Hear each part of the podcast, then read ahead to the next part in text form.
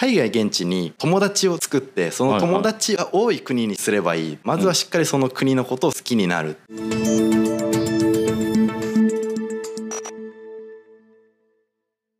皆さんこんにちは。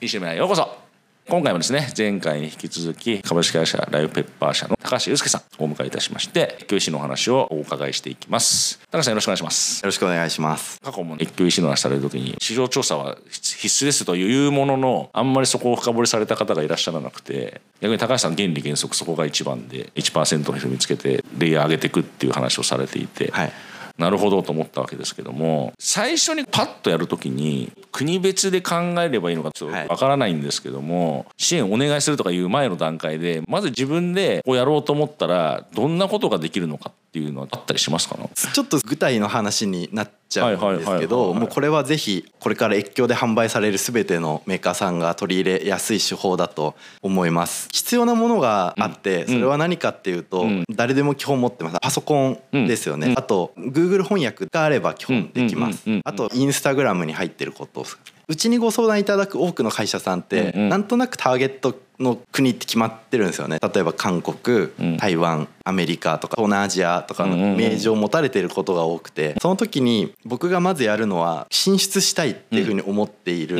国のうん。言語で Google 検索をする。なるほど。例えばペンを現地に売っていきたい会社さうんとかの場合だうん。と現地の言葉でペンっていうのをうん。Google 検索うん。それと Instagram それと YouTube でそれぞれ検索をかけます。はい。もしキーワードプランナーとか使える方がいればうんその検索キーワードとか現地の言葉で検索した時にどれぐらい検索されてるのかっていうボリュームの傾向それと他にどういう関連キーワードがあるか全部見そうするとああなるほどねっていうのがわ分かります。例えばペンの例である東南アジアとかであるのがあ壊れやすいみたいな。それがなるほど。こうめちゃくちゃ上がってたものがここ数年で落ちてきてた場合だとあこれ壊れにくいペンって出てきてんだなあとそうなってきた時に例えば現地の EC モールアマゾンだったりとかそこでどんな商品が人気なのかっていうのも全部パーって見る。あとインスタグラムは検索されてるキーワードがわ分かるとその周辺市場全部見えるんで、うんインスタグラム上と YouTube 上でどれどういうコンテンツが上位に上がってるかっていきます。そうするとこういう風な方たちが好きでいてくれてるんだなって分かりますしこういう方々がおそらく最初のターゲットなんだろうなっていう感覚をつかめます。なるほど。それがこうベースとしてあった上でうん。より具体の戦略だったりとかうん。どういうビジネスにしていくのかなっていうのを考えていうん。くこの一手間を皆さん全然かけないんですよね。ある意味日本でやる場合でもそういうことはやるよなっていう感じですけど海外になっちゃうと攻め方変わっちゃうって感じですかね。さっきちょっと聞いて思ったんですけど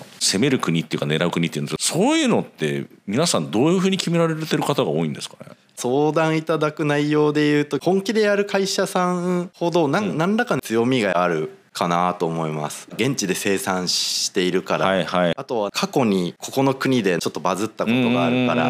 つながりを起点とされるパターン。うんうんうんもしくは中国に向けて販売されるお客様で多いのが、うんマーケットがでかいから。うなんん。かまあまあそうですよね。ほとんどの場合はこのケースはややらないです。今の中国がいい例ですけど、はい。市場が大きいし売れてるからうちも出したら売れるかなっていうのは多そうだと思うんですけど、それを変えてくださいっていうこととかはあるんですか？うちから変えてくださいはあんまり言わないですけど実態をお話しすると皆様ややりませんってケースが多いですアジアで言ったら中国中心に隣接してる地域が多いじゃないですか、はいその時って周辺国も調べたりするんですか？そうですね。うちで言うと中国はもう完全に中国って一個のマーケットになってるんでアジアで僕が先ほど申し上げた調査手法が難しいのが、うん。中国韓国、ん。台湾東南アジアっていうエリア、香港も含めて検索エンジンとか SNS 結構バラバラだったりするんですああそうですね。特に東アジアの中国韓国台湾香港とかはすごく難しいです、そうなんですか？韓国ってインスタグラムとか YouTube は使ってるんですけど、うん基本の検索エンジンがネイバーっていう検索エンジン使ってるんでかなり独特な、まあ、検索エンジンになってます。っていうことはそこで調べても人気順とかじゃないからそれをそのまま出てきたものを信じていいかどうかわからないってことですか？ネイバーってどういうものかっていうと、うん例えば Google ってあらゆる情報が並列だと思うんですよ。いろいろおすすめのブログもあればメディアもあれば、ネイバーの場合ってブロックと呼ばれる構造になってるのでうかなり特殊です。ブログのブロックとかインフルエンサーが作ったブロックになはいはいはい昔の日本のヤフーみたいなあカテゴリー構造。日本からまず越境 EC って言ったらやっぱりアジアを考える人が多分圧倒的に多い中で、はい。検索調べればいいんだよねって言っても各国で癖があるから、はいただただただ出てきた情報を鵜呑みにしちゃダメだよねっていうこともあるってことですね。中国もそうなんですか？中国の場合だとそもそもうちだと検索エンジンをあんまり使わないです。世界的にでもそんな感じなんですか？まだ欧米とかでもまあそういう傾向にはありますけど、うん、Google で出てくる情報とかは信頼に足りる情報が多いです。日本でも若い方々はだいぶもう Google 検索しないとかインスタか Twitter で検索することが多いっていうふうには聞きますけどもそれでも海外の場合だとまだ Google 検索とかでも全然問題なくいけるっていう感じなんですかね。日本でもどうなんですか？感覚的に見てると Google 検索アクセス数多いから使ってる人多いですけど自分でやってる立場からしてみたらなんかこの検索おかしくねって最近ちょっと多いような気がするんですよね、そうですね。旅行に行く時とかに調べても何線みたいな情報がバーって上位にあって、そういうのは次のページにするのが面倒くさいなって思うことが増えました、1ページあたりの情報量がすごく少ない感じがしてますね、今そのその話聞いてて思ったんですけど結局リサーチする時って直近の情報の方がいいのかそれでも結構ロングスパンで見た方がいいのかどういう感じで見られてます？SNS とか直近の情報が多いじゃないですか。でも長いスパンで見ようと思って検索の方がいいのかなと思ったりもして。そこで言うとですねそもそもその調査自体は本当に僕らは感覚をつけるぐらいの意味しか持ってなくこれもうち独自のノウハウというかやり方かもしれないですけどうちの場合先に今までのノウハウからプロモーション戦略まで全部作りきっちゃうんですよ。それを答え合わせをいろんな調査手法でやっていくっていう。市場調査する前にってことですか、はい、多分この辺でいけそうだからじゃあこういう感じでやってみよう。でもそれが合ってるかどうかの答え合わせを市場調査してみましょう。多くのマーケティングリサーチの手法って調査してみないとわからないだと思うんです。多くの優れた経営者って多分そういう事業の立て方とか成功のやり方ってしないと思うんです、うん、本来事業っていうのはそういうあるべきだなっていうふうに我々考えてるのでまずはしっかり現地に向けてどう売っていくのかってビジネス上の仮説。その中で大きなウェイトを占めるのってマーケティングとかプロモーションの部分なんで大体こうだよねっていう仮説が成り立つ。あとはそれを調査で実証していく。感覚をお客様と我々で一緒につけていってやっぱそうだったよねっていう。あなるほど。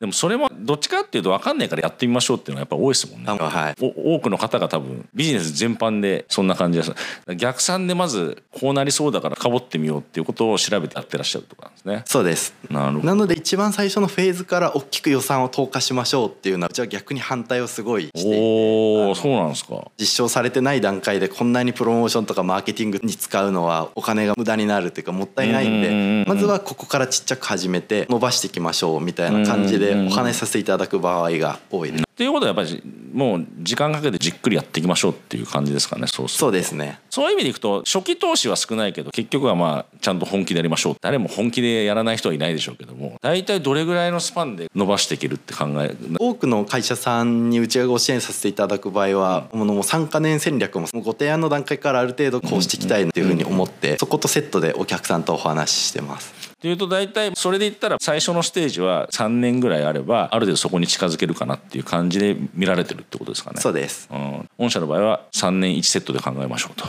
いういうことですね。はいどれだけ人投下するかとかどれだけ時間かけるかもあるでしょうけど、はい、3年は短いんですかね？それとも長いんですかね？まあ両方ですかね。もう本気でやったらめちゃくちゃ短いと思いますし。あ逆に言うと後から振り返ると短くてやってると長いと思います、うん、御社の場合はエリアが全世界できますということなので日本から行くとやっぱアジアを目指される方が多いと思うんですけども、はい、アメリカとかも行けるということなので、はい、何かありましたらお声がけをっていう感じですかね。そうですね。僕も過去いろいろお話聞いてたらやり方がもう全然違うと思うんでさっきの話じゃないんですけどもどこ攻めるかっていうのは過去売れた実績があるからっていうことで攻められる方も多いと思うんですけども、はい、何もない方が攻めるパターンもとりあえず越境 EC やりたいっていう方も、はい、今日本の市場がこう縮小してて、はい、人口も減ってるし皆さん越境 EC やろうやろうと思う方日本だけでやってたらちょっとこのままじゃ自利品だよねって言って越境 EC をやられる方がすごく多いんで基本的には。そういった時に何も接点がない今までどこで売れたとかあんまりないけどもそういう相談を受けた時に日本から行く時に組みしやすい国ってあるんですかね？そういったお客様には2つ絶対このアドバイスをしてるっていうのがあって日本で大ヒット商品をまず作るとこからやりましょうっていうお話。日本国内で大ヒットとかしていないものは海外でも100%うまくいかないんでまずは日本国内で大ヒット商品作りましょうっていうのがまず1つ目。で2つ目がそれでもやりたいです。でどこの国も取っかかりがないですっていう場合にアドバイスするのが海外現地に友達を作ってその友達が多い国にすればいいと思うんですよね。友達そんな簡単作れますかねけどね。いろいろ手法が。なるほど。でも SNS とかつながるとかもできますもんね。そうです。今だったら。やっぱりある程度取っかかりはないといきなりやろうと思ってうまくいくもんじゃないですもんね。でその友達なり、まあ、一番いいのは彼女ですね。作るとその国のことがすごい好きになるじゃないですか。その好きな人たちにどうやって喜んでもらいたいかっていうふうに考えられるんで。逆に言うとこれがないとちょっと難しい。海外のこと知らない日本人ってやや傲慢なところがあるな。ただ多くの場合はもう海外の方が優れている面あるんでまずはしっかりその国のことを好きになるっていうところが、まあ、そうですね。一番最初に人のことわからないとどうやってお知らせしていいかもわからないし何使っていいかもわかんないっていうことで言えばより現地のことを知るために友達を作るとか、はい、いうことをやるっていう確かに彼女とか奥さんだったら余計ですもんね、まあ、日本人って結構言語を気にしちゃうんですけど、うん、言語って本当にいらなくて相手に日本語覚えてもらえばいいと思うんですよ、ね、なるほど。その発想はなかなか面白いですね。あとはこっちが友達と思えるかどうかですね。もう言語も通じないしお互いなんなら Google 翻訳こうやって見せ合うみたいなのとかでも友情を感じれるかどうかなんか。ああなるほど。実際高橋さんってそうされてるんですか？僕はあんまり社交的な性格ではない。僕の部下の友達だったりは僕話して部下が通訳してみたいな感じですね。そういうのでもいいから現地のことを知るために現地のお知り合いを増やそうっていうのがどこ攻めたらいいかわからないんだったらまずそれやってみましょうって感じですね、はい、結局入れ込めないと自分の商品の良さを伝えようと思わない。しさっきもおっしゃってましたけどやっぱりお客様のお役にその国の方々のお役に立つかっていうのが結局物販やる上だともうすごい大事だとは思うんで、はい、それにはその国の人たちをどれだけ愛せるかっていう部分で言ったら友達をいっぱい増やすっていうのは確かに一つ手段だなと。でそこに高橋さん的にはあんまり言語は関係ないですよと。全く関係ない。ですやってらっしゃる方がいるんだから絶対そうですね。ということでエリア絞って越境 EC の話される方が結構多いんですけども、はい、高橋さんの場合は、まあ、全世界やってらっしゃるから逆に絞りきれなかった部分もちょっとあったかもしれないですけどもお話できるのでもしよかったらっていう感じで。はいありがとうございます、はい、ということで2回にわたっていろいろとお話をお伺いしましてありがとうございました。ありがとうございました